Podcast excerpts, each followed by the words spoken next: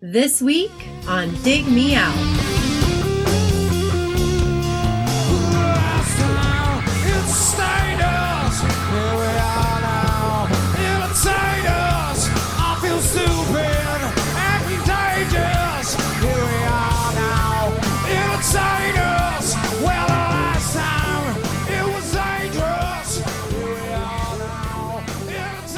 With your hosts, Jason Ziak and Tim Minichi. Jay, we're back again with another episode thanks to our Dig Me Out Union on Patreon. You can help us make the next episode happen by joining us at dmounion.com or digmeoutunion.com. And Jay, speaking of the union, we have a new union member joining us. Joel Taylor has come aboard. Welcome, Joel. I see the little A in front of your dollar sign, which means Australia? Austria? Maybe an Austrian? I'm not sure what the A stands for. Are there other A's? Auckland? Auck- is Auckland, Auckland? Is that a country? Arizona? No, stop. Not yet. Once the power grid fails, then it'll become its own country. Uh, but welcome, Joel Taylor. Make sure to hop in on the uh, Discord channel and uh, join all the fun where we talk about UFOs uh, and music. Jay uh, pushing the UFO conspiracy theories. No conspiracy, just facts, man. Okay, sure. Sure. And uh, for this episode, Jay, it was a patron selected roundtable. We like to do these every month. For this episode, there was a it was a three hor- a three horse race for this. Festivals in the 90s, Digging Your Scene, and Wild Card. Sometimes Wild Card pulls far ahead and people have some really good ideas, but this would it was last, 9% of the vote. Digging Your Scene was 27%, and Festivals in the 90s was 64%. So we went with the suggestion 30th year anniversary, Jay, Lollapalooza. Number of people mentioned it. We're going with it. So let's talk Lollapalooza, Jay. Did you go? I didn't. I did not go. No. Okay, the show's over. I I I I'm not a big festival person. Like I'm not. I just want to go to the show, see the see the opener, see the headliner, and then Right. go home. I don't want to spend like my entire life there. Right. I'm I'm almost 47 now, Jay. I was a 47 year old man when I was 22. Yeah, me so too. So I was like, well, I got to find parking. You got to park so far away. And then look at the schedule. How am I going to see all the bands I want to see? It's going to be hot. I'm going to have to buy water. Can I bring my own water? Am I allowed to bring like food in? Because the prices are going to be ridiculous. And where do I sit down? Because I just want to sit down for a little while. and, and, so I- I don't didn't and, and don't pretend the, the the porta pod situation didn't pass your mind. Oh, please. I'll bring my own porta potty. Thank you very much. Right. yeah, we're way too uptight for Right. festivals. I'm not on anxiety, meds for nothing. So, Jay, let's talk to some folks who uh, did go and probably enjoyed themselves. Probably will put all of our fears to rest and tell us about the wonderful times that they had at multiple years that they went. All returning champions to the show. Uh, let's welcome back in the top left corner of my screen, Chip Midnight. Welcome back, Chip. Glad to be back. What years did you go? Rattle them off. 91, 92, 93, and 94, and 2011. Nice. I think 2011. Okay. In the middle square, joining us from up north, Mr. Johnny Hooper. How are you? Oh, Canada. Thank you. And yourself. Uh, great. And what years did you go? F- tell the audience. 92, 94, 95. Hello. Hello. I like these multiple years, gives us lots of perspective. Finally, joining us in the bottom square. I wish we had six because then it would make sense, but this is, I'm sure this doesn't look the same for all of you, like the way it does for me. Uh, Jim Copany, welcome back. Uh, years that you went, sir. I went 91 through 95, took a couple years off, and then I've been to everyone since 2005. So I've got a pretty broad view of Lollapalooza over the years. That was a, that's a lot of festivals. That's a lot of porta pot, porta potty usage. How do you do it? Do you bring special wipes? What's the what's the uh, what's the program for that? Um, as the years have gone on and my access has grown, um, porta potties and wipes are a little less on the agenda, but it's given me a great um, insight into how it's developed since its early, early days, which is what we're here to talk about. Yeah, you know, it's interesting. I, I've, I've been looking at the uh, the festival lineups because when it started in '91, I was still in high school, and I there was no way that I was going to it then. I was the most I had been to was a Billy Joel show with my dad, so I wasn't going to Lollapalooza with some people at uh, at high school. Uh, but I was looking back at the um, the various lineups, and the actually the first lineup was kind of small. I, I was thinking that it was like you know 40 50 bands but it was really just this sort of like extended concert with regards to um the number of of artists that were listed on it so for you guys that went in 91 um what was that like because uh i guess uh I, you know for the i guess would be blossom for you chip uh, you mentioned Yeah. um give us some insight what you know what were you going in what were you expecting what, what had you heard even going into it Yep. So you got to think um, there weren't a ton of festivals. I think you know there was festivals in the '70s, um, the US Festival in the '80s, but uh, like for our generation, I think uh, this was this, this was the thing that really kicked it off. Uh, The the only festival I'd been to before was the Monsters of Rock a couple years earlier. Mhm. um, at the Akron Rubber Bowl. So, like, I understood, you know, hanging out in a stadium all day and watching a bunch of metal bands, which was awesome at the time. Um, 91, I honestly think that I went to Lollapalooza because I like Jane's Addiction. And that might have been the the thing that hooked me in. I think I had some friends that were going. Um, you know, it sounded like a cool day of of all day music.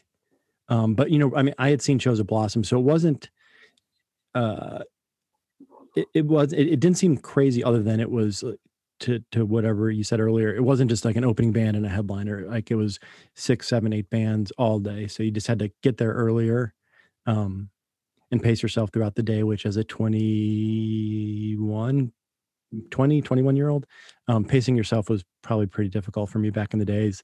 Um, and yeah that that's my my biggest memory of of that show actually is um completely chilling out on the lawn after a full day uh watching Siouxsie and the banshees and just laying on a on a blanket with some friends because i think we had we had uh, done our fair share of, of partying all day. But it was you know like i said i was i was i i love jane's addiction but that was still in that weird spot right between the end of hair metal the beginning of alternative music. So um i wasn't I wasn't that familiar with all the bands on the lineup, uh, so it was a good chance to learn about some new bands. Yeah, to kind of build on Chip's point, we'd gone through the 80s seeing stuff like Berry and reading and been like, hey, so you can actually have a music festival that's got bands I want to see, as opposed to the the short jaunts, something like Monsters of Rock that was so genre specific. And in 1991, I don't know if it's possible to really convey the feeling of we finally won or we've, we're finally on top and our bands finally have something that's worth congregating around. And even though 91 was in Tinley Park here, which nowadays seems like a much smaller area to me, I remember going and just feeling like I was surrounded by music and it was a massive expanse. And I was finally surrounded by thousands of people that were just, you know, not just like me, but that had been sort of felt like outcasts for a really long time. And it was very odd to be in a place where everybody likes the same weird music you do.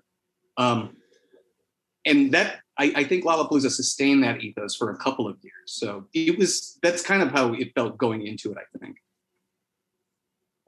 It's sort of funny though. You say everybody likes the same weird weird music that you do, but but it, it definitely was. I mean, there were there was a huge diversity. At least in 1991. I mean, it was before like really alternative radio, right? And so, to have Siouxsie and the Banshees and Nine Inch Nails and um, I got to look at the lineup because I can't remember. I'm too old.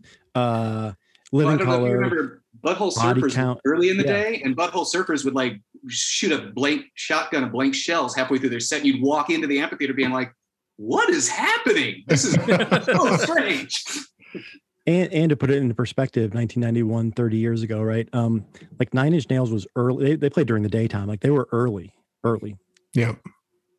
I think that that's what hit me as I looked at this the main stage bands. I mean, Jane's Addiction, I guess, had they- they're like an album band and they have a good catalog and they can go out and you know do.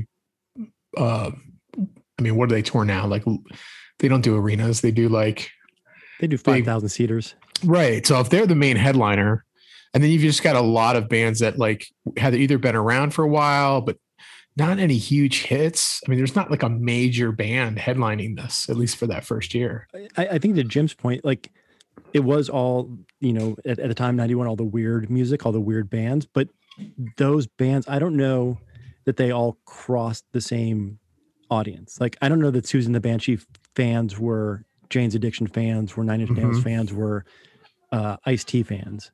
So Yep. you got all these all these groups that could sell out, like or not sell out, could play 500,000, 2,000 seaters together, and then bring together 8,000, Yeah. 10,000 people. Yeah, it's like you go through those headliners, like, okay, 5,000 people, 5,000 people, 3,000 people. It's like you literally just add all that up and you're like, okay, we can fill in Blossom. We can put in 20,000 or 18,000 people into a It's also important to remember that the first Lollapalooza was really thought of as like the farewell tour for Jane's Addiction. So even the booking was done very much from a let's, you know, Perry Farrell being like, let's book the bands I like and I want to tour with, and that I know people will enjoy. So you got a, a weirdly diverse lineup that that gelled because there was that singular creative vision behind it. The other bands uh, that didn't get mentioned that were on it were Rollins Band, Violent Femmes, and Fishbone. So it's definitely a, a diverse, you know, list of bands in terms of sounds, and none of them, you know, Nine Inch Nails had not broken through on a mainstream level. They were still kind of underground at that point. Living Color had one big single at that point. Uh, Rollins Band didn't have their big single yet. Uh, Violent Femmes were still really kind of a college band at that point college radio band. They weren't. I, I don't. I think they accumulated enough singles to get some recognition in the sort of mid '90s, but and then Butthole Surfers.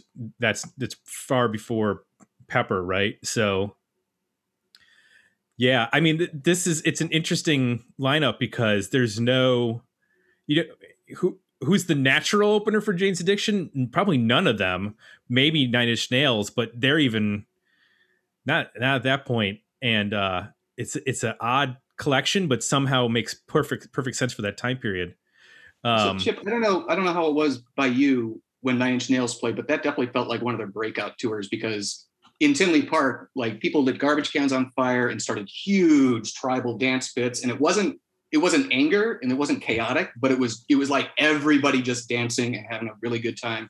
And Nine Inch Nails, you know, probably them, Living Color, and Jane's Addiction were the three that like really popped on that first, at least in Chicago when they played, where everybody was kind of like, "Whoa!" Was it was that park? Was it um was it seated and then a lawn, or was it all? Yeah. Yeah, it's Yeah. the same like small pavilion up front and then a big lawn in the back. That that that is one thing I remember too is that as soon as Nine Inch Nails came on, every kid rushed down into the seated area. Like I mean, security. I think I posted about this somewhere recently. I think I, and somebody asked about something on Twitter, and like I just remember a sea like the entire lawn rushed the stage, and like security for about three seconds held up their hands and tried to stop people, and it was it was mayhem. But but to your point, like they didn't go down and like pull chairs out and, and destroy the place. It was they wanted to be close to the stage. And, and looking at the those main stagers, that was the band that was really ascending right at that time, right? I mean, Jane's was kind of like fizzling out. Living Color was like, they had their hit. It was like not sure where that band was going. Siouxsie and the Banshees had been around a while, but Nine Inch Nails, you're like, okay, that was when they were really like climbing the mountain and Yeah. like taking off like a rocket. and I'm sure we'll get to this. '92, there was there was a similar band. right what was the you know one of the things that made lollapalooza unique was sort of the midway um from what we heard there was like interesting things happening uh maybe it was later when it got bigger but what was the atmosphere and what was going on around the concerts in that first year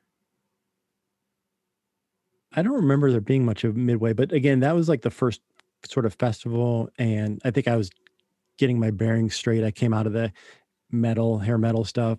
Um, now that I'm thinking about it, I, I know who I went with. I went with like this group of people that I that were a couple years younger than me that I had gone to high school with, and I had a huge crush on this one girl, and that's so that's why I went. And she was a huge Siouxsie and the Banshees fan, and I knew, like, I knew nothing about them. So I think I went.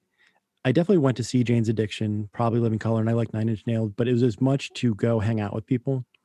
Um, so I don't remember there being a midway. I think '92 is when I remember when I remember what Okay. we'll talk about, I'm sure. Yeah, in '91, it was a lot of body piercing jewelry, um, T-shirts, some socially like socially active booths. They were very early into kind of trying to get that across. But yeah, it wasn't until '92 when the Jim Rose Side Circus joined the Midway that I think that the area outside of the the main stage and the side stage really blew up and became a place where people congregated. Gotcha. Do you Do you remember remember- what I- the tickets cost? Oh God, I don't. Um, probably something quick- outrageously expensive like. $29 with $6 service fees or something. And we were like, was, you know, weeks and weeks of expendable income. Jim, do you remember? Like, I don't, I, I don't know at the Blossom show if there was a second stage. Like, I don't remember there being a second stage in, at Blossom. There could have been, but I don't know that. Oh, you know what? There might not have been a side stage. It might have just all been. It was 30 years ago. I think it was just all kind of like, you know, the social activist booths and the, like I said, the piercing and body jewelry and t-shirt booth. So maybe they didn't even start the side stage until the next year. Yeah, Yeah. according to the Wikipedia, the there was a side stage only for one show at Shoreline Amphitheater, um, which was in Mountain View, California. But otherwise, it was just main stage. And I'm not sure. I, I don't remember. And again, 30 years ago, who knows? But I don't remember the Violent Femmes or Fishbone being on the Blossom date. Okay, maybe they rotated people in and out. They don't list it as you know how many shows that they played. It just lists who were all the main stage folks. Um, let's get it. You've started, you know, talking about '92. That's the year where I think it kind of blows up, based on the amount of bands that are listed um, and playing. And then you mentioned the, the addition of the Jim Rose uh, Circus. Now, Johnny, this is the year that you first go, right? You got it. tell us tell us your experience coming down from from uh you know very uh you know cold climate uh you come into the heat of uh where'd you go to see it Uh, in Barrie's Molson Park, just about 45 minutes north of Toronto. oh okay Yeah. they so they they made it up to canada for well i guess they did the first year they went to toronto Yep. uh so what was your experience like going to that uh 92 uh tour It was phenomenal, actually. It was uh, a fairly slick, uh, well-run production. Far like I remember seeing like kind of we had a great uh, new music, alternative music show called The New Music here in in uh, Canada, and I remember them doing reports from that very first Lollapalooza, and it looked like a very DIY, you know, something that had just been thrown together, and, and it was very quote unquote alternative. But by the time I get there the next year, it looks like a very well run production. Like the, everything is is very well orchestrated. We uh, must have been a good twenty five thousand people there. Uh, again, you had a very like you like you said, you had kind of like a midway kind of atmosphere outside the the main amphitheater setting. And I really thought all the performances that year were just stellar. I just my memories of it are are really quite vivid and and uh, and happy of that whole experience. did you get any merch I got some merch. I got uh, Jesus and Mary chain T-shirt, Soundgarden T-shirt. Uh, it's all about T-shirts. God damn it! what was uh were there any bands that uh maybe you hadn't heard of before that impressed you? No, I mean I knew everybody, but what blew me away was seeing them. Lush. I was not prepared for Lush to be that great live. Uh, Ministry was a real mind blow. I, I don't. I'm not sure anybody was quite ready for Ministry that year. Uh, I think they really kind of set the place on fire. And uh, and Jesus and Mary Chain, they had a kind of a spotty kind of live uh, reputation through the years, and I thought they really, from at least our show, I thought they really came uh, they really came to play. So you, I don't have to tell you about Pearl Jam and Soundgarden and all the rest of it, but I really thought those particular bands were the ones that kind of that those memories stayed with me the, the most.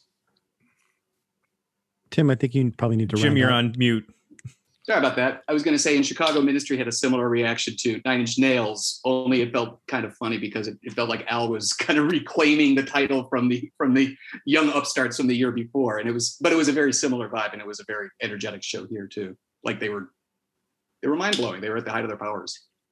And, it's funny and too because did you see that Nine Inch Nails has just been uh, they just put a tweet out about they're playing Hellfest in France next year, and you, did you see that lineup they put together? Skinny Puppy, Ministry. Uh, Like it, it, it's just like this industrial who's who, and uh, I just thought it was so funny. Like you talk about full circle, you know.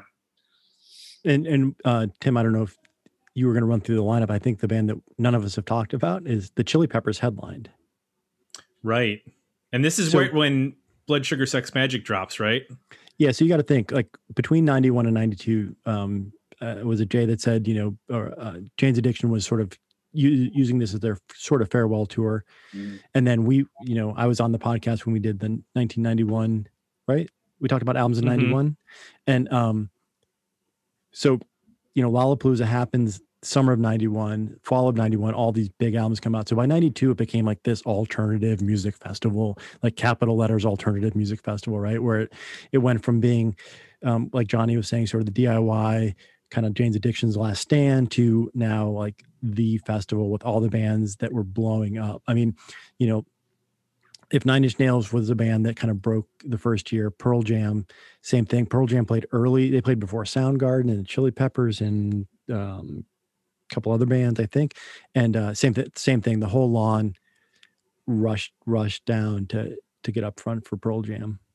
And have- They wasn't asked, that- they asked to play early. They wanted to play early and watch everybody else the rest of the Oh, day. yeah. Yeah. because that was that was just following the big tour with Pearl Jam, Red Hot Chili Peppers, and Smashing Pumpkins. So they had already started to completely blow up, and Eddie Vedder was already starting to. And I'm sure we'll get to the whole Jim Rose sideshow of it all. Yeah. like this was very much the the Eddie Vedder becoming the man of the people and the, the voice of the disaffected. Like Mhm. this was the year.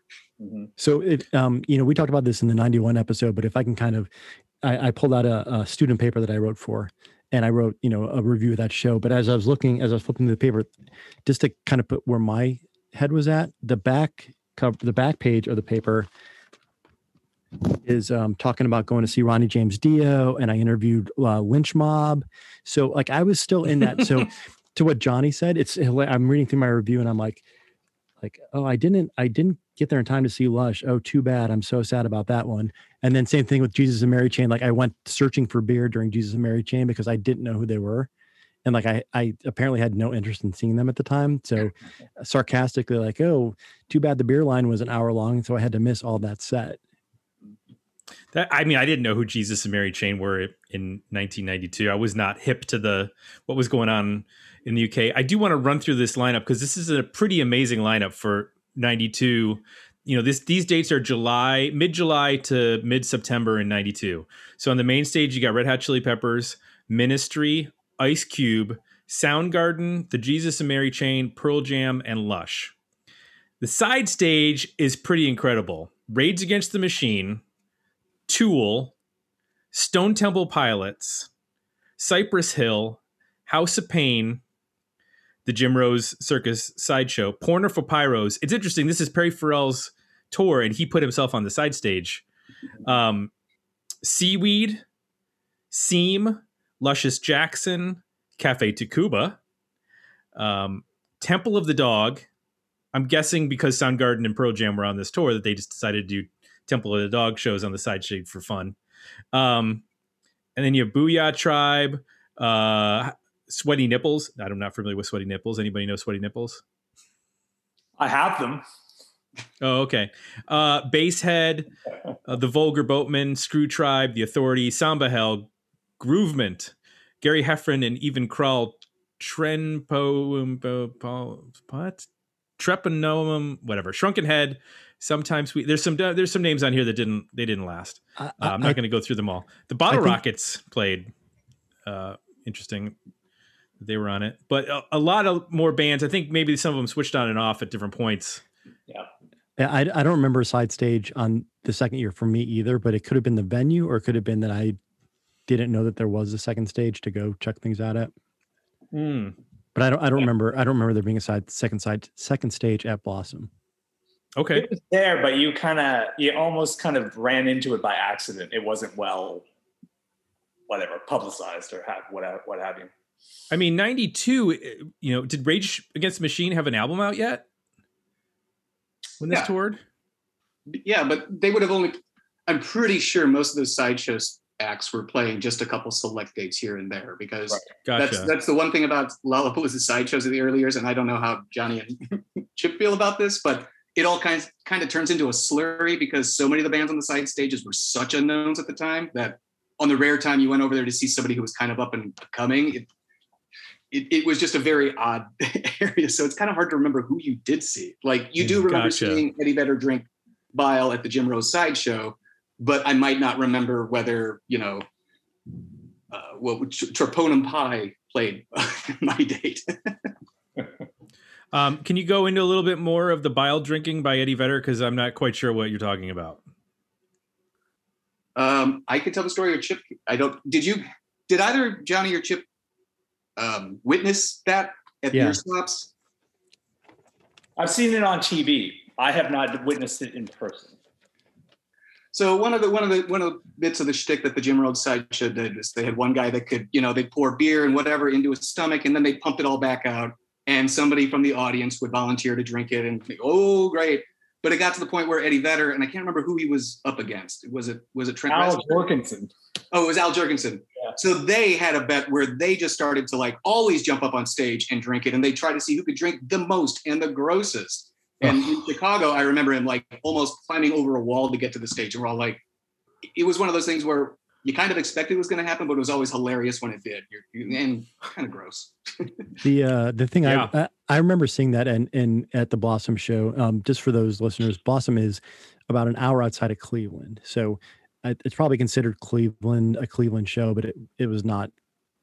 It, it was 45 minutes hour away from Cleveland, so it was it was in the far suburbs. But the one thing I wrote about was um was Lifto, and Lifto had nipple piercings and would go like just you know he'd start off like maybe lifting something small like you know he'd clamp himself up and then like kind of be crouching and then kind of stand up and it got to the point i think i wrote he uh his talents included the ability to lift concrete blocks that were attached by a thick chain with his nipple rings lifto makes dolly parton look flat jim rose squealed to the audience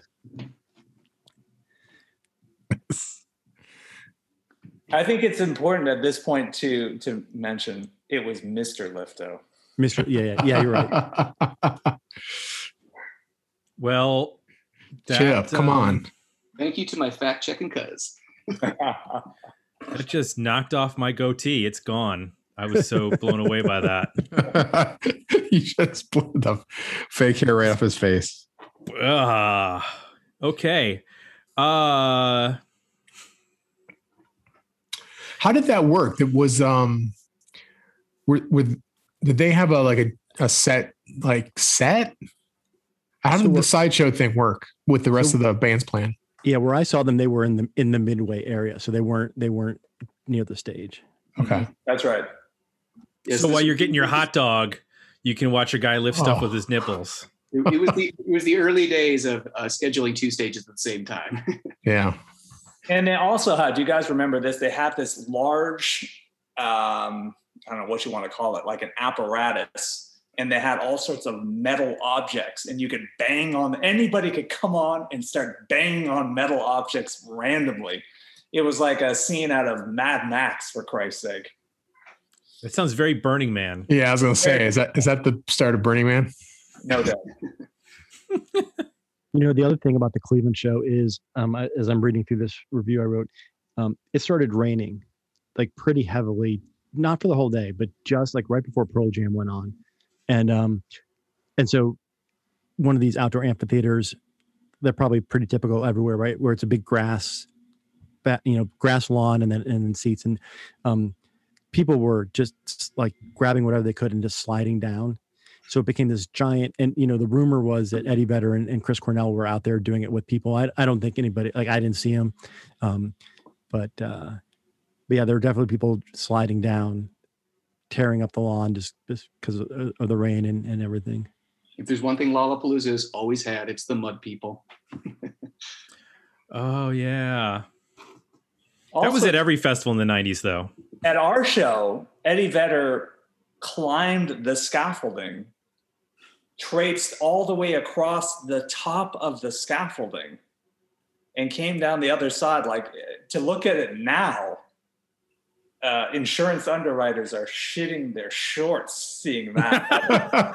unbelievable. When did that guy get so boring? Wow.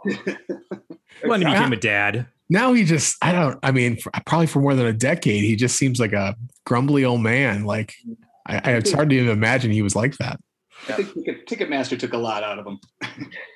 Apparently. Yeah. Um so for the for the following year 93 what's interesting is that uh some of the bands that were on the only maybe one or two shows for the side stage in 92 bumped up to the main stage for 93 that's tool. They moved to the main stage. They only played two shows for the 92 uh, festival. Rage Against the Machine uh, they went to the main stage in 93 along with alice in chains primus dinosaur jr fishbone arrested development front 242 and babes in toyland and then the side stage had some interesting uh, bands, which we'll get to in a bit. But so Chip and Jim, you were the two that went to 93, right? Johnny, you didn't make 93. No, I bowed out. You know, I bowed out with that one. I thought it was a bit of um something just didn't sit right with me with this year. But I, now, of course, I wish I had gone. Right. So it, it sort of became a little formulaic, right? You had the kind of the the rap, you had the industrial band, you had like the grunge band. It it seemed like every year, like you could almost if the internet was around, it would have been full of message board discussions like who's going to be next year. Slot out your lineup, and you could have slotted in somebody. At the end of my '92 article, I said, and again, alternative was blowing up, but even then, headliners hadn't really become huge, huge, right? So I said, um, think of all the possibilities for next year Nirvana, the Ramones, the Beastie Boys, Sonic Youth, Fishbone, Primus, Blind Melon, Alice in Chains, L7, Dinosaur Jr. And, and but those were the like of course most of those bands ended up because they were the big bands I, like i don't think i was being a uh, psychic or anything and like picking out the obscure bands like those were the bands that seemed like they should be on those bills And Right. It was like very controversial that Primus headlined that year. Everybody was on a downer about it. And in retrospect, you can start to, you can almost chart the course against popular music at the time because 91, again, kind of more of a Perry Farrell, I pick the bands I want to see.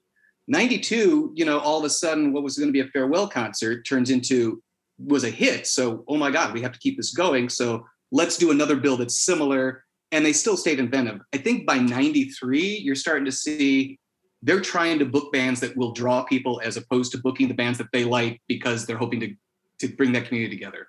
And that can and, and you almost see a correction in that the following year.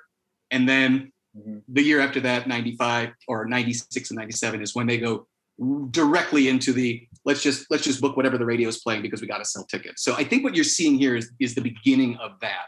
Like they're starting to get commercial. The next year they're going to kind of correct for that, and they might have overcorrected, and then all of a sudden go super commercial.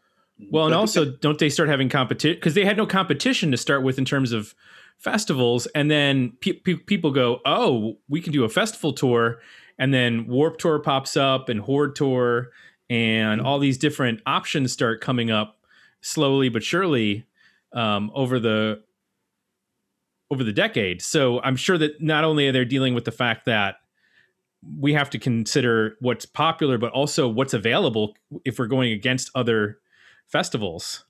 Well, that's the friction you're starting to see is you do have other festivals, but they're super genre specific still, right? Warped Tour is very much going after a specific demographic, whereas Lollapalooza ostensibly is supposed to be the let's let's let's bring to the surface the underground music that we all love. And I think this is the year where you begin to realize that that is just a completely commercial endeavor. Well, the side stage is pretty interesting. Um, you have the Verve. I mean, this is '93. There's no. This isn't Urban Hymns Verve. This is first album Verve. Uh. Sebadoh, Mercury Rev, Unrest, Cell, Scrawl from Columbus, um, Luscious Jackson, Truly, Girls Against Boys, Thurston Moore, the Karl Hendricks Trio. And not, again, these are not for every episode, or not every, every episode, every show, but you know, on various um, shows. Ethel Ethel Meatplow, um, the Swirlies, Archers of Loaf. So and then and there's Catherine. I mean, we've done a lot of these. Drop 19, Sleepyhead, Lambchop, Red Red Meat. Lots of uh, lots of bands. That's and there's probably another 15 bands that I, I haven't mentioned yet. Um, but there's a lot of interesting artists on that on those second stages that I honestly like. Yeah, I would have liked to have seen Alice in Chains in '93 and and um, Tool and Rage Against the Machine, but those side stages bands are just as interesting to me now, at least as the as the main stage. If, and if I'm not wrong, I think Rage opened.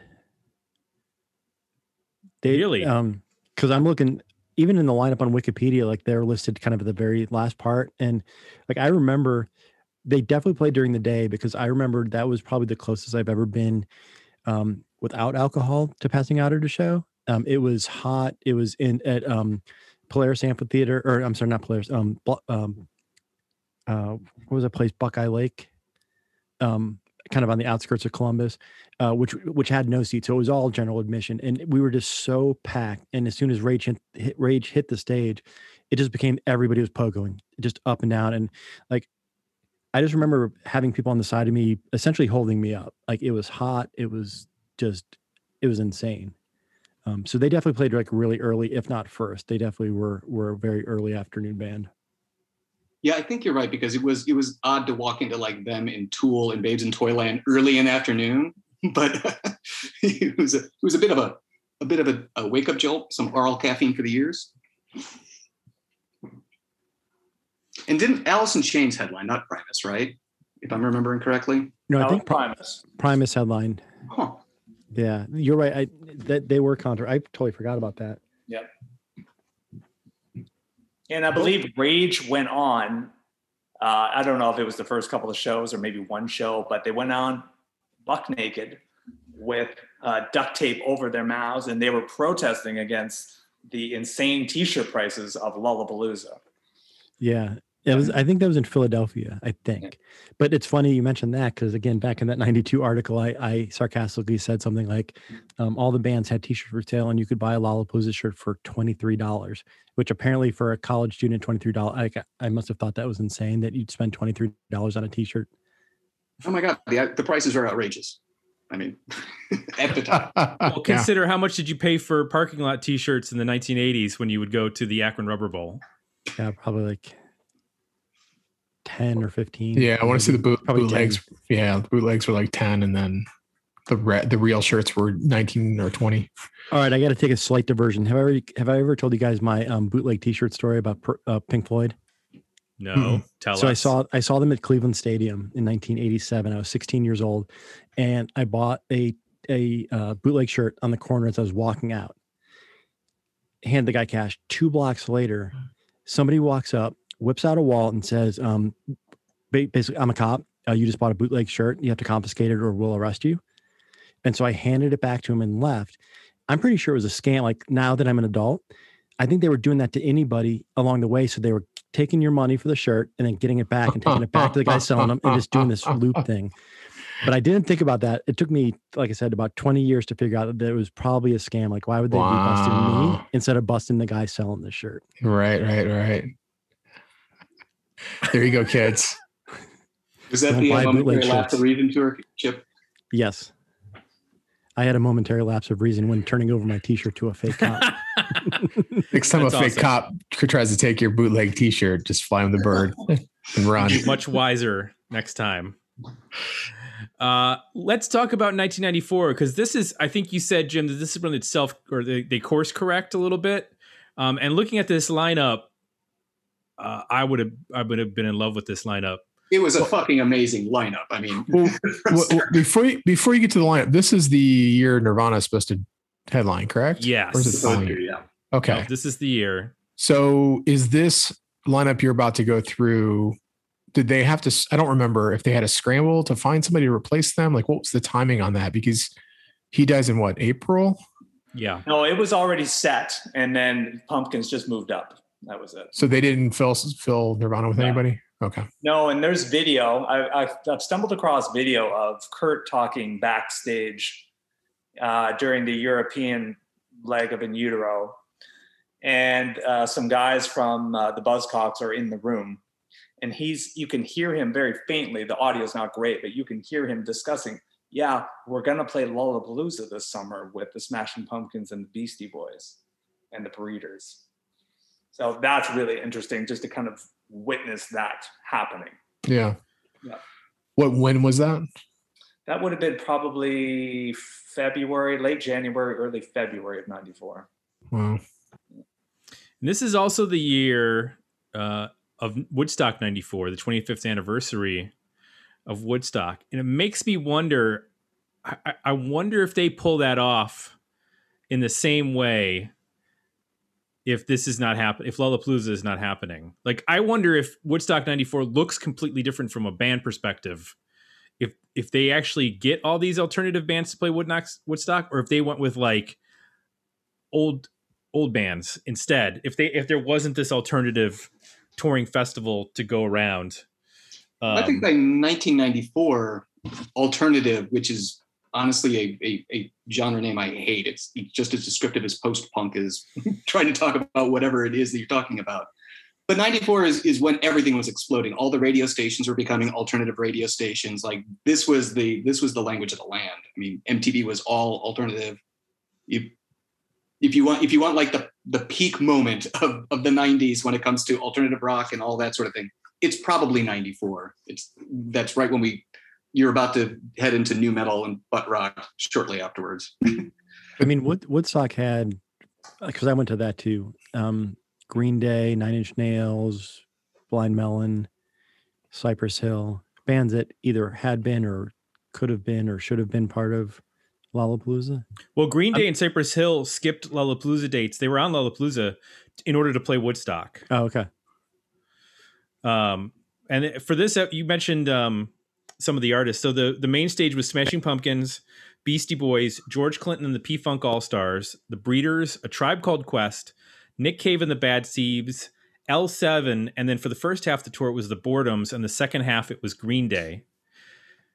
I mean that right there. That's that's a pretty amazing collection of bands. On the side stage, you have the Return of the Verve, the Flaming Lips, the Boo Radleys, Guided by Voices, Girls Against Boys, Stereolab, Fu-Schnickens, The Pharcyde, Shudder to Think, Luscious Jackson, Shonen Knife, uh, the Frogs for a couple dates, and then some bands: Roller Skate Skinny, Palace Songs, um, King Kong, Charlie Hunter Trio. There was also a I guess there was a. Um, Is that the poetry stage year? Yeah, there was a poetry stage.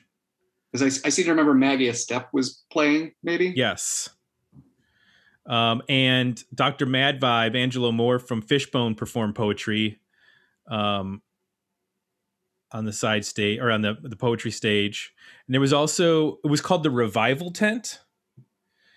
And um, I guess the Flaming Lips played in there instead of actually on the side stage. I don't think not. I don't think they play in the revival tent everywhere because I know they play in the side stage in Chicago because okay, well into their oh their that was in sorry that was just in Denver. Phase, so I remember bubbles all over the, the the concrete parking lot that we were standing in watching them. Gotcha. So what are your uh all three of you went this year? I know Chip, you said your uh, memories are not good of this year, but uh Johnny and, and Jim, what are your memories of of '94 with, as you say, the return to form for the uh, festival? Go ahead, Jim. Um, I think you can see from the expansion of the side stage and everything there. This was the year that it really was all about trying, to like unearth newer bands. Um, the Pumpkins. I, I do remember one hilarious moment though, and it kind of did give you an idea of the different crowds of people that were coming together um, watching George Clinton and the P Funk All Stars, and some kids behind me going, "Oh my God, I can't believe he's ripping off Snoop Dogg," and I'm like. I don't think you understand where Snoop got the song from. And so it, there was still that kind of thing. But I definitely remember um, the other funny thing is on the way to seeing the Flaming Lips, um, I had been telling a friend of mine who was volunteering to work a Greenpeace booth or something um, he was a big fan of the Smashing Pumpkins, and since they're from Chicago, I was like, "Oh yeah, Billy's a nice guy. You know, I've run into a bunch. He's super chill. You know, go up and talk to him." Well, apparently, this is the year that Billy Corgan stopped talking to fans. so my, my friend unfortunately walked up to him and was like, "Hey, yeah, how are you doing?" And Billy Corgan's just like, "I go away. I don't talk. I don't do autographs. Leave me alone." I'm like, "I'm so sorry."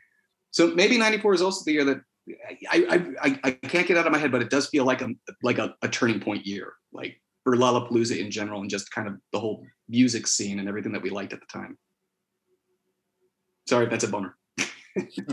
I had a really good time at the show. It's just in retrospect, you start to see um, the narrative over time, and you can you can see where where the festival is trying to regain and starting to lose its way. I, Gotcha. I, I feel like the reason that that I don't remember much of it is by by 93 alternative uh, I mean I'm sorry by 94 alternative was, was I think Jim was you said 94 that was like the big year right in that I had probably seen the pumpkins already I'd probably seen the breeders like the first couple of years there were some bands that like I didn't I had never seen before and by 94 like it it was like for for the Columbus folks it was like seeing like four bands that I'd already seen at the Newport that year, then playing outdoors, and they were playing. I don't know. It, it probably had to do with the venue too. Polaris Amphitheater in Columbus was kind of just on the just on the edge of the suburbs. It didn't feel like Lollapalooza. It felt like a it, it felt like a corporate radio gig. Now, granted, George Clinton wouldn't be on a corporate radio gig, and the Boredoms wouldn't be on a corporate radio gig. But for the most part, to me, it just sort of felt it felt not alternative. It felt normal, if that makes sense. Like so, it wasn't as memorable to me because the band, like nothing there really blew my mind that that I can remember. But a lot of Rolling Rocks may have also been the other reason I can't remember a lot of that. John, I don't know how it was in your market, but in Chicago, it was probably the first year where it felt like there was one band that dominated the bill because everybody wanted to see the Beastie Boys. That was like the Yeah. draw. So it, it was also odd, and it felt like it was the first year where there was a single dominating band as opposed to you know two or three up at the top that felt like they were kind of vying for headliner status. This was Beastie Boys was the reason people were there. Yeah, agree with that. You could definitely feel there was uh you were trying to get there in time for the Beastie Boys. Yeah. Interesting. So 95 is the last year that Perry Farrell is actually in charge of Lollapalooza. Um, it's an interesting lineup. I don't think it gels very well looking back at it. It's the main stage is Sonic Youth, Hole, Cypress Hill, Pavement, Sinead O'Connor for a couple shows, and then she got pregnant and left. Um, then uh, she was replaced by Elastica and Moby for some shows. Beck, the Jesus Lizard, and the Mighty Mighty Bosstones. That was your main stage. And then on the side stage, you have Coolio, Possum Dixon, Poster Children, Yo La Tengo, Brainiac, Geraldine Fibbers, Dambuilders, The Pharcyde, Tuscadero, Built to Spill, Helium, Redman, St. Johnny, Dirty Three, Mike Watt, Versus, Hum, Blonde Redhead, The Roots, The Zeros, Thomas Jefferson Slave Apartments, Columbus, Ohio, uh, Patti Smith, Moby, Beck playing acoustic, Superchunk, Spring Heel Jack, USA, and the incredibly strange wrestling, incredibly strange wrestling. I don't know what that is. That a band or was that like a activity? No, I guess it was wrestling.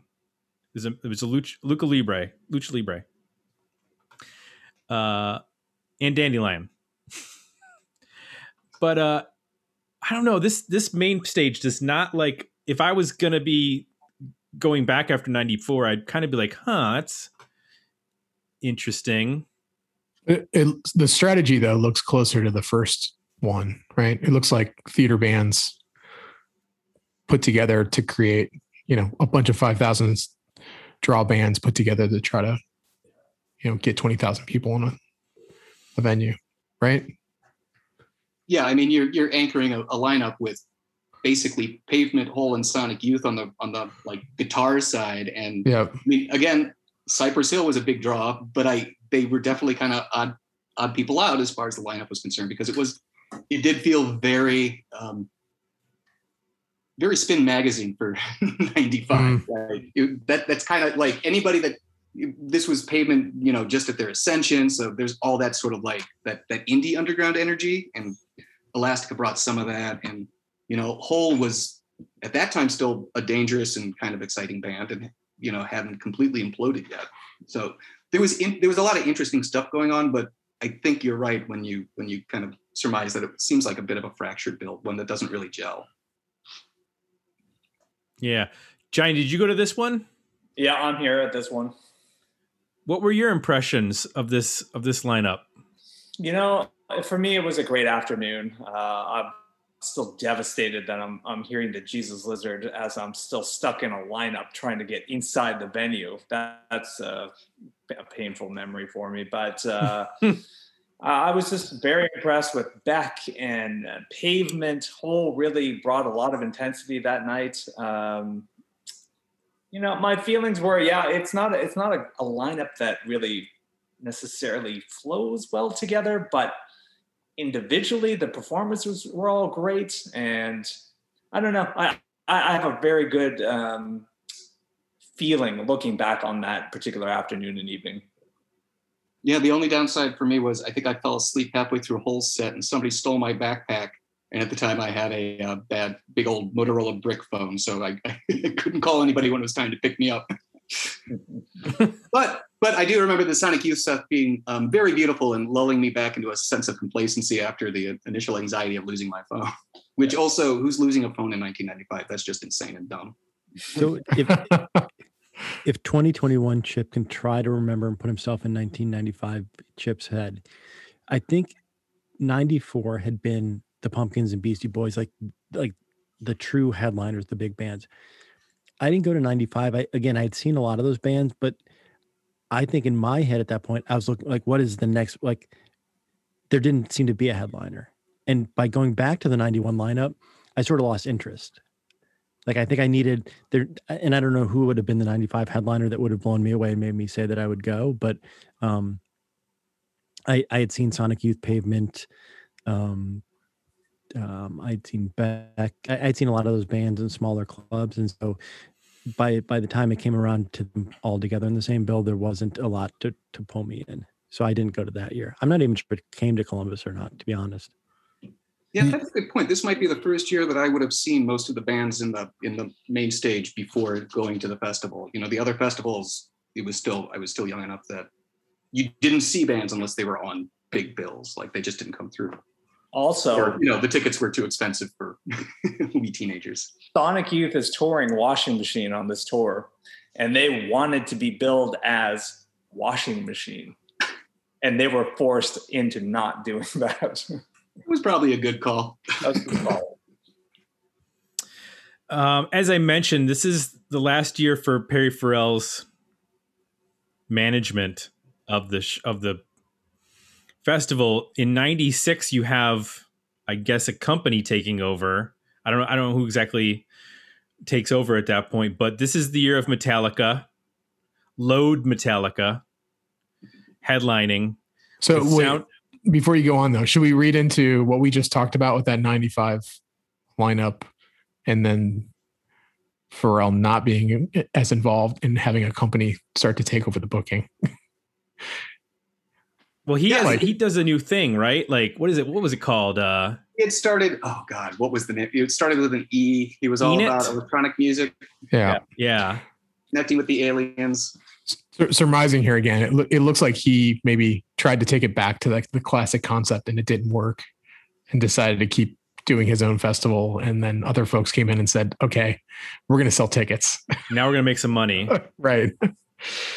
So this is when you get Metallica, Soundgarden, the Ramones, Rancid, Screaming Trees, Psychotica, and the Shaolin Monks on the main stage. Um, the main stage on selected dates had Rage Against the Machine, Cocteau Twins, Waylon Jennings, surprise guest act Cheap Trick, Violent Femmes, The Tea Party, Wu Tang Clan, Steve Earle, Devo, and 311. What? Those were just on selected dates. there are some oddballs in there, aren't there? See, I yeah. kind of I, I kind of want to go to that now. um, the side stage was the Beth Hart band, Girls Against Boys, Ben Folds Five, Ruby, Cornershop, UMI, Soul Coughing, Sponge, Melvins, Satchel, Jonny Polonsky, and Fireside. And then on the indie say indie stage was the Cows, Capsize Seven, who we have covered on this podcast, uh, Moonshake, 30 6, Varnaline, Crumb, and some other ones. That side stage really good, honestly. We've we've done episodes on almost every one of those bands. And like, there's like there's some bands on the main stage that I'm I'm scratching my head at too, like Psychotica. What is, is that a band that I should know? It's um, No. had a Yeah. album at the time. I mean, it's a. Was that a It- big deal? Is that the guy? Pat Briggs was a singer, Yeah. and Pat Briggs had been in an '80s hair metal band, and then kind of became like this alien kind of guy, right? Like he he took on a persona, and it. it but a cellist, right? Uh, okay. I, don't think know. I remember now. You're like an industrial mean, cellist when, band. when when when your Got it. Wikipedia when your Wikipedia entry says that your your most notable accomplishment is being on the 1996 Lollapalooza bill, that's a pretty good Yeah. sign that you don't have any notable accomplishments. I, you know, you, you just go through that that line. You know, Metallica. Okay, wow. Soundgarden. Wow. The Ramones. Wow. Rancid are huge at that time. Screaming Trees. Okay, and then Psychotica. Well, that's that's also probably where you get to the point where you know they had something on the talent buyer and they just had to include them in the bill. There you go. Right, there you go. Yeah. And and to Jim Jim's point about hating the the term alternative, I mean, in 1995, Ben Folds Five was considered an alternative band. Can you imagine Ben Folds Five in the 1991 lineup? Like that that would have been that would have been stupid, right? Yep. And by 95, it was it was that's what alternative quote unquote alternative music had become. Like Ben Folds Mhm. Five fit on a Lollapalooza lineup, which seems really weird to me. Well, that's that's also a good that's kind of a good point, Chip, because I'm thinking about it. And early Ben Folds Five, like that first album, was very much viewed as an indie rock band because the whole idea of a guy playing a piano as a lead instrument like a guitar was unusual at the time, and it was still you know had a lot of energy. And you know, as time goes on and his songwriting becomes more refined, he becomes you know rough edges get taken away, and he becomes super safe for the people and appropriate for the law Lollapalooza audience. He becomes Randy Newman. uh, did you go to this one, Johnny? Ninety six. I at absolutely stayed far away from this. yeah, I can understand that. Uh, and then ninety seven. This this goes this one goes wild. This is definitely like what is the new thing? It's electronica. Oh boy. That's the new thing. So let's book Orbital. Let's book to uh the Orb, Orbital and the Orb. Get real confusing. Let's get Tricky. These are the main stage artists. Let's get the Prodigy. I mean, this is a Oh, but don't forget to don't forget to bring in Devo for the old school electronic beats. right, along with Snoop Dogg, Tool, and then uh and uh Julian and Damian Marley, Korn, who dropped out Here, part of the way through. They dropped out in Columbus. Well, so so I have a funny story. Um, my wife's cousins, my wife's cousin's wife, who just left our house two hours ago when I told her I was doing this episode.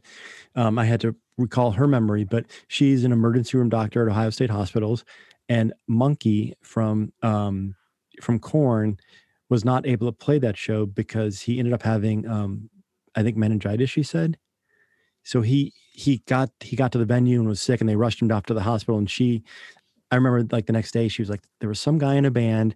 I don't know what his name like his name's monkey or something like that. And i'm like oh that's why he wasn't on stage with Korn so i think i, I don't know if they ended the tour here but um, he was in the hospital in columbus ohio Um, that's where they ended the tour, and that's where Failure took over. Uh, they were on the side stage. and They were bumped up to the main stage to cover Oh. for, for Korn.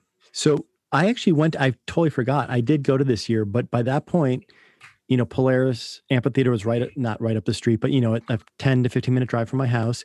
I had a free ticket and like I went literally to see Jeremy Toback play on the second stage.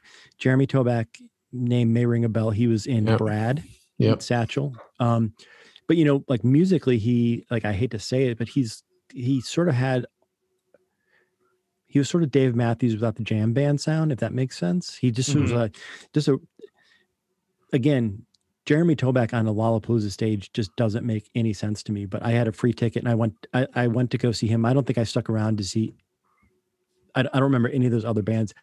I just had to Google when Jeremy Toback was on, and that's how I realized that I went to that year. But that's the only memory I have of that year.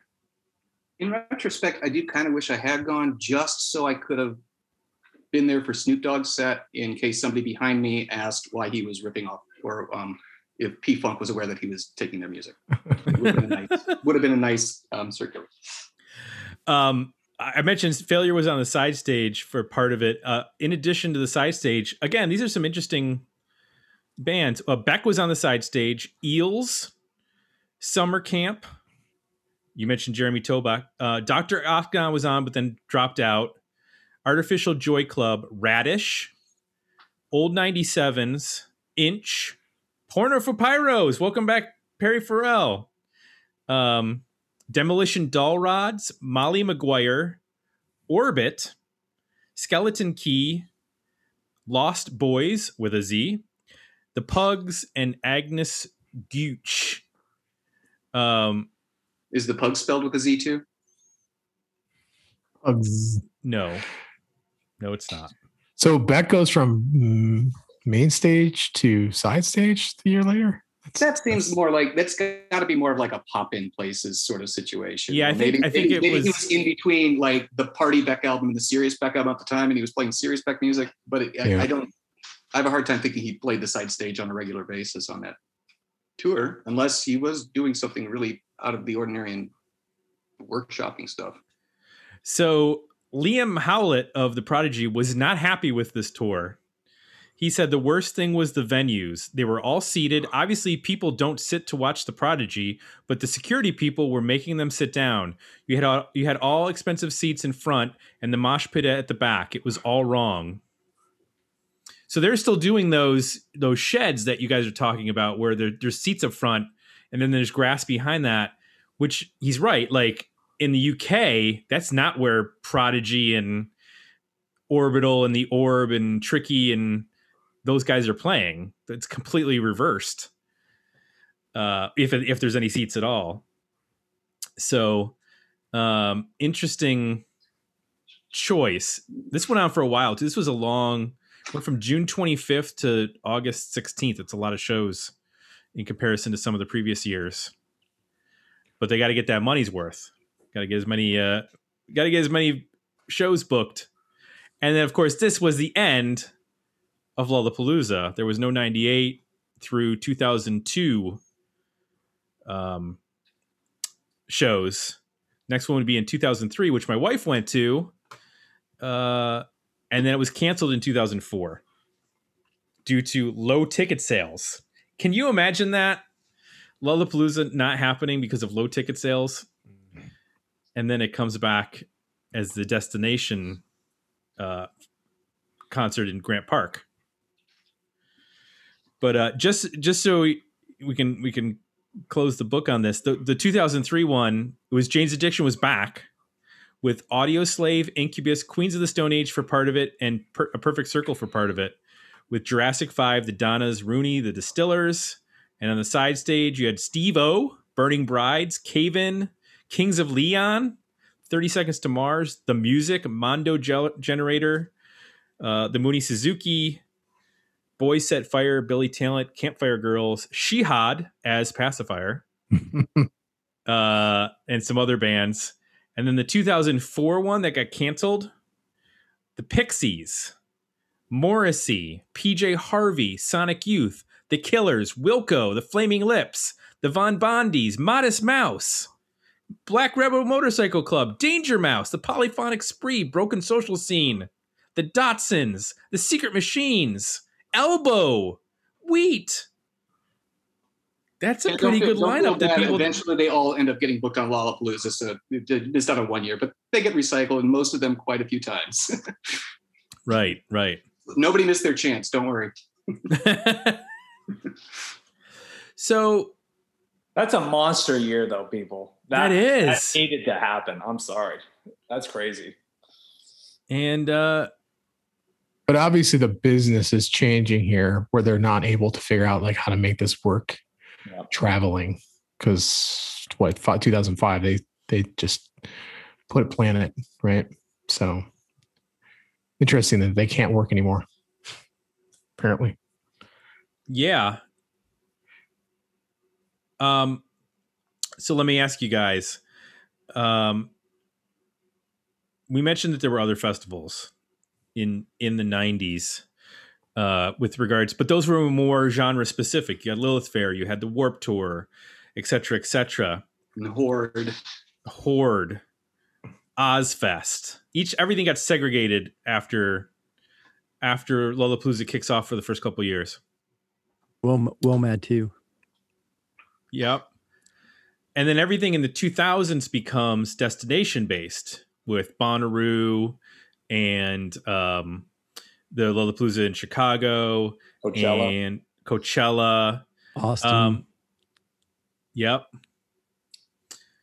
So, what's your preference? Do you like the destination festival or do you like the touring festival? So I will say that I had a lot of trepidation with the the, the destination festival. The only reason I went in 2011 was because Done Waiting got offered a free pass, and uh, Duffy had moved to New York at that point and offered it to me. And I was like, man, I don't want to go. I don't want to. I don't want to go to a destination festival. Like I don't want to drive to Chicago, and there's like 800 bands. I'm, I'm really not interested. And I will tell you, I had a blast. It was so much fun. Um, and I and I went into it like thinking that it was going to be awful. Just when you when you have a lineup that has like every single band you can think of on it, to me, it's almost it takes away from what the whole Lollapalooza idea was. You know, um, but I'm telling you, I I had such a good time. I was upset when I didn't get a pass the next year. Do you think because it was plant, you know, they it was planted in one place, there was just it was run better and just easier to have a good time at? Did they have did that factor in? Um, that's a good question. I I I think I expected there to be a billion fans, and there were, Yeah. but but hmm, the uh, the bands I wanted to see didn't have always have the biggest crowds, you know. So I could kind of I could work my way around. There's always multiple things happening sort of at the same time. So if one show had too many people, I felt like it was too big and too. I, I would just go to the the next stage. So it was a good kind of roving festival. I, got- I got a chance to see a lot of stuff by walking. I put in thou tens of thousands of steps every day, just going from stage to stage. Yeah, I think it's, I don't know if you can really compare the traveling fest to the destination fest because once you land in Chicago, you all, all of a sudden get like a solid infrastructure that you can build up over two weeks so that you end up having a, like a really solid mini, mini city within the city that everybody can traverse. And while the first couple years, like 2005, probably through like 2010 or 11, the bookings still seemed very much along the lines of, you know, let's book the cool bands that we like, kind of, but let's keep, let's start to bring in more of the mainstream stuff because we have three days of music to fill up. And I think for the first couple of years, again, it kind of follows that Lollapalooza trajectory of the booking got better and better and better, then kind of plateaued. And now what it is, is kind of what Kip was describing. You know, sorry, not Chip, Kip. I'm obviously thinking of my guitarist, Chip. Sorry about that.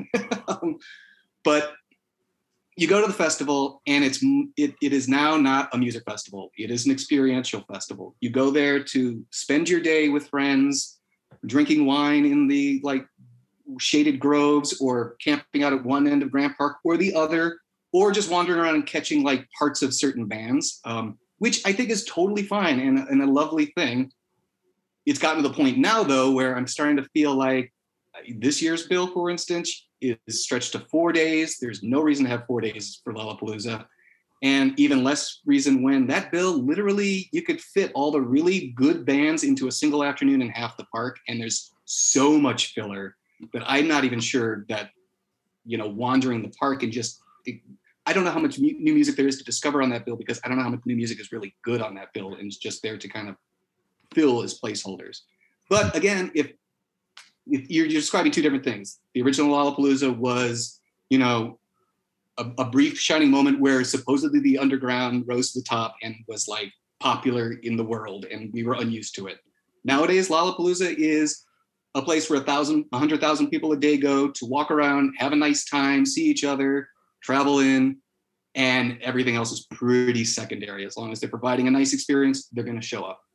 Well, it's not like forget. I think you just made a key point there. The the original was, hey, we're going to bring the underground to your town and for 20 for 20 bucks or whatever the ticket price was, you can come see it. So it's super accessible. There's nothing accessible about these destination shows. I mean, they're expensive. If you don't live in Chicago, right, you're paying for flights, hotels. Like, not every kid can go one of, to one of these shows. It is a, you know, it's like glamping for rock and roll.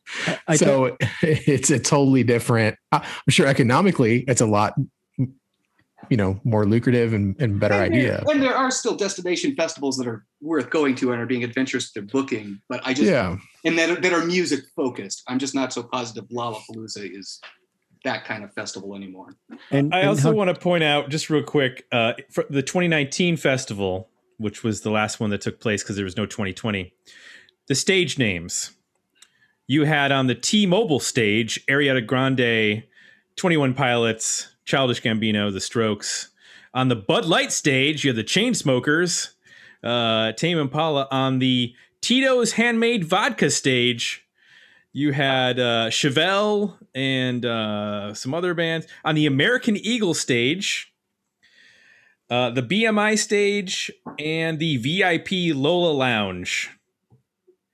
Seems like it might have drifted away from the uh, because oh, and back when you went Jay or or, or Chip in 2011, there was the the- they had the Bud Light stage. You also had the Sony stage, the BMI stage, the Google Plus stage, the PlayStation stage.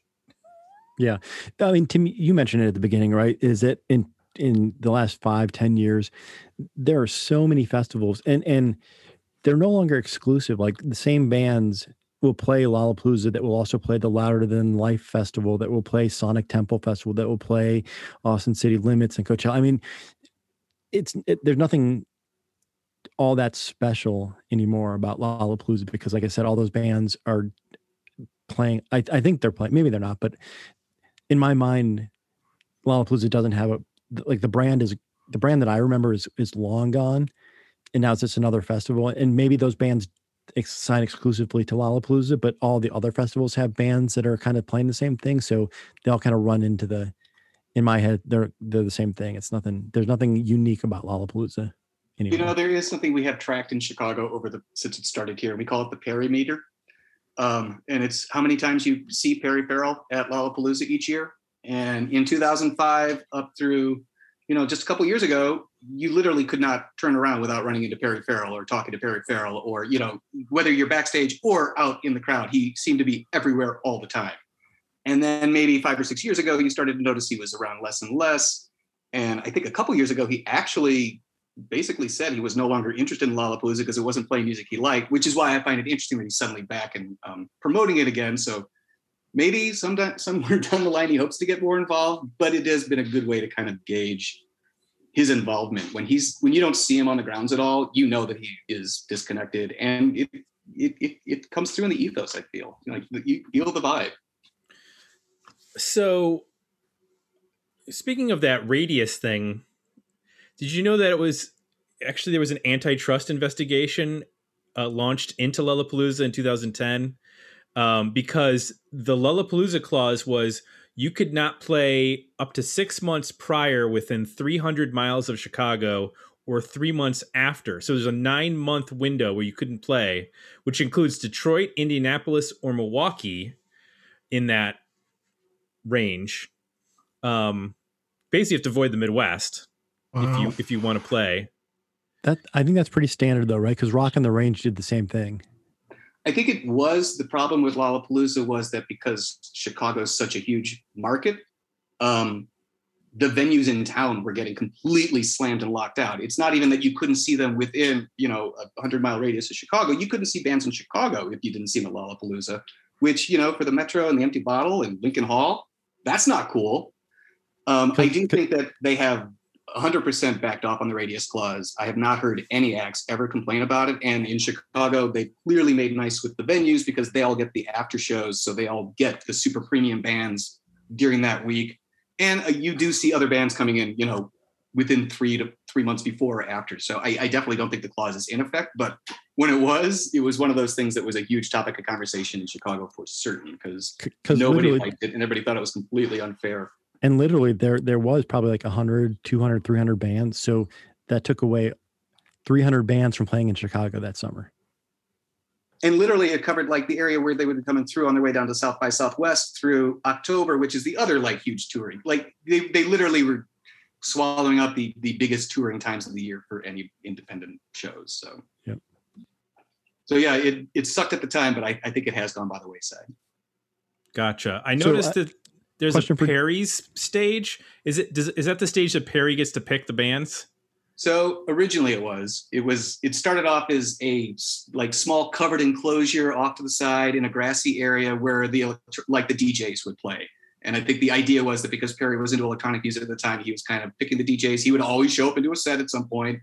Um, and then Perry's stage got bigger and bigger, and as EDM got more and more popular, it now is something that is the size of an open airplane hangar that takes up a huge quadrant of the park. And it's literally, you know, anytime you just want to go and see a bunch of goofiness, you could just walk over there and see clouds of dust as thousands of kids dance around and just are acting like complete fools. But I mean, isn't that what you're supposed to do when you're like 18 years old and listen to EDM? So it, it, it has been funny to see Perry's go from like a teeny tiny little tent to just one of the biggest things in, in the park and one of the few stages that actually does have sound bleed issues. So Jim, I've I've never been to Riot Fest, but to me, Riot Fest seems like it's trying to carry on the earlier Lollapalooza traditions. I mean, maybe the band, maybe the bands are a little bit more similar. Like there's not as much diversity, but I don't know. I, I was those lineups always impressed me way more than a Lollapalooza lineup does. because Riot Fest is 100% driven by what the folks who run Riot Fest are fans of. So that comes through in the booking. And I think that's why you, yes, they seem to go towards a certain genre, you know, of kind of whatever you want to call it, like the sentimental or, you know, bringing up some of the, some of the bands from that we grew up on or that other people hadn't seen. But they also bring in a ton of newer bands. So Yeah. of all the festivals, Riot Fest is the closest one to what the original Lollapalooza was trying to be as far as building a community and creating a bill that that the promoters enjoy. And because they enjoy it, it, it comes through to the fans. And the early Lollapaloozas did that, and you could feel it. I can tell because I'm looking at the Riot Fest lineup for this year, and it's Nine Inch Nails, The Smashing Pumpkins, Living Colour. I mean, they just went back to the lineups and they said, "Who can we grab?" Uh, they've got the Pixies Faith and uh, L7. I don't know if L7 actually played any of the there, but uh, Taking Back Sunday, Faith No More. Coheed and Cambria. Faith No More and Mr. Bungle, which I really was hoping they were going to book him at the same time as a joke just to see if people were going to freak out. uh, Because if anybody could play between play in two bands at the exact same time in two different stages, it's Mike Patton. Like I could see him pulling it off somehow. all right, let's. but yeah, I mean, again, like I said, it's it's the booking ethos of book what you like and the people will come. Apparently, some of the bands that people have liked for a long time. Well, that's true. All right, let's end this. Pick your favorite year of Lollapalooza that you attended. Your favorite year. Let's play the music, Jay, of the thinking music. Do do do do do do. All right, it's over. Chip, what's your favorite year for Lollapalooza that you attended? 92 um, because again um, i went from i know i never had i never wore spandex or teased my hair but i went from that kind of scene to i did wear i'm sure i wore a flannel shirt and I, I definitely in my article i even talked about getting my doc martens muddy and so that was like soundgarden pearl jam all the bands that i loved being able to see all these bands in one place at one time um, had to have been 92 Johnny, what about you? What's your favorite year? Now, there's an echo in here because it's 92 and I was wearing flannel and Doc Martens too. And I'm, still, I'm still recovering from the heat stroke I got that day. nice. And finally, Jim, what's your favorite year for Lollapalooza? I'm sticking with the original years just because, like I said, two different beasts. And if I was going to talk Chicago, the best set I saw in Chicago was Daft Punk when they did theirs. Um, but favorite year, the original one would probably, I don't know, I might I might stick with 1991. 92 had better bands, but something about being there in 1991, there was and being with all my college friends and again that, that feeling of we finally got there. Like our music is finally being heard by people and other people are enjoying. There was just something so invigorating about that time that it's it's got to be the first one for me.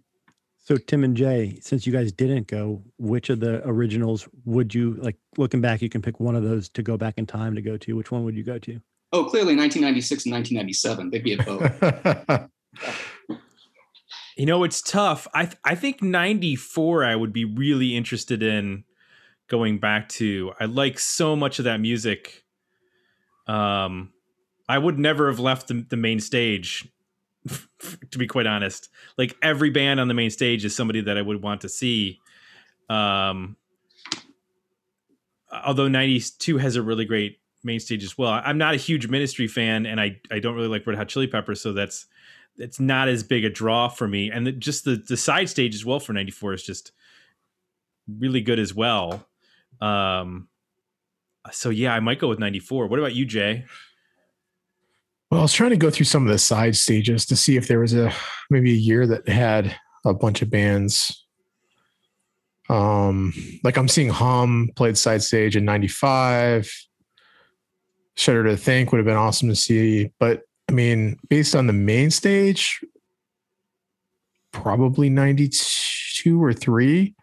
I think three, I would have loved to see Dinosaur Jr. and uh, Tool and in Chains. And the side stage is, is pretty interesting too. But it seems like 92 is maybe the sweet spot where you're like early enough in it. Those bands are that are on the main stage are all breaking at that moment. And I'm sure that would have been a lot of fun. Yeah. And you know what? To put a bow on it, Lollapalooza was birthed the moment that Perry Farrell witnessed. Uh, I believe it was a Glastonbury audience singing along to Pixies Debaser in 1990. So that's where you know he got the original idea for it, thinking that the U.S. had nothing resembling this kind of Hmm. festival atmosphere. So it's just nice to kind of to think about where it all came from in the beginning. Yeah. the Pixies can be blamed for Lollapalooza and Nirvana. Okay, cool. Nice. two birds with one stone. We shouldn't say blamed. Clearly, I love both. right. Uh, gentlemen, thank you for spending your Sunday evening with us, talking about your. I'm glad you still have these memories. Uh, if we wait too long, you'll be, uh, you know, might not might not be able to recall them so well. So we got to get these cataloged uh, as soon as possible, and um, we'll be hit you, hitting you up for your Horde tour experiences next. Uh, look forward to that. But uh, want to thank our folks at the at uh, Patreon who commented on this episode or uh, on this uh, this poll: Marissa Bucksbaum, Ian McIver, David Gorgos, Jeff Gentis, uh, Johnny Hooper, and Darren Lehman for all talking uh, about this roundtable. And of course, if you'd like to join us at Patreon, you can just go to digmeoutpodcast.com where you can find the Dig Me Out Union link. You can also sign up for our box newsletter at digmeoutpodcast.com, uh, where you get it delivered every month or every, excuse me, every week to your email inbox. Reviews of new music and our release calendar for music, books, and movies. And you can leave some positive feedback over at Apple Podcasts. So for Chip, for Johnny, for Jim, for Jay, for Tim, we're out. Jay and I will be back next week with another episode. Dig me out.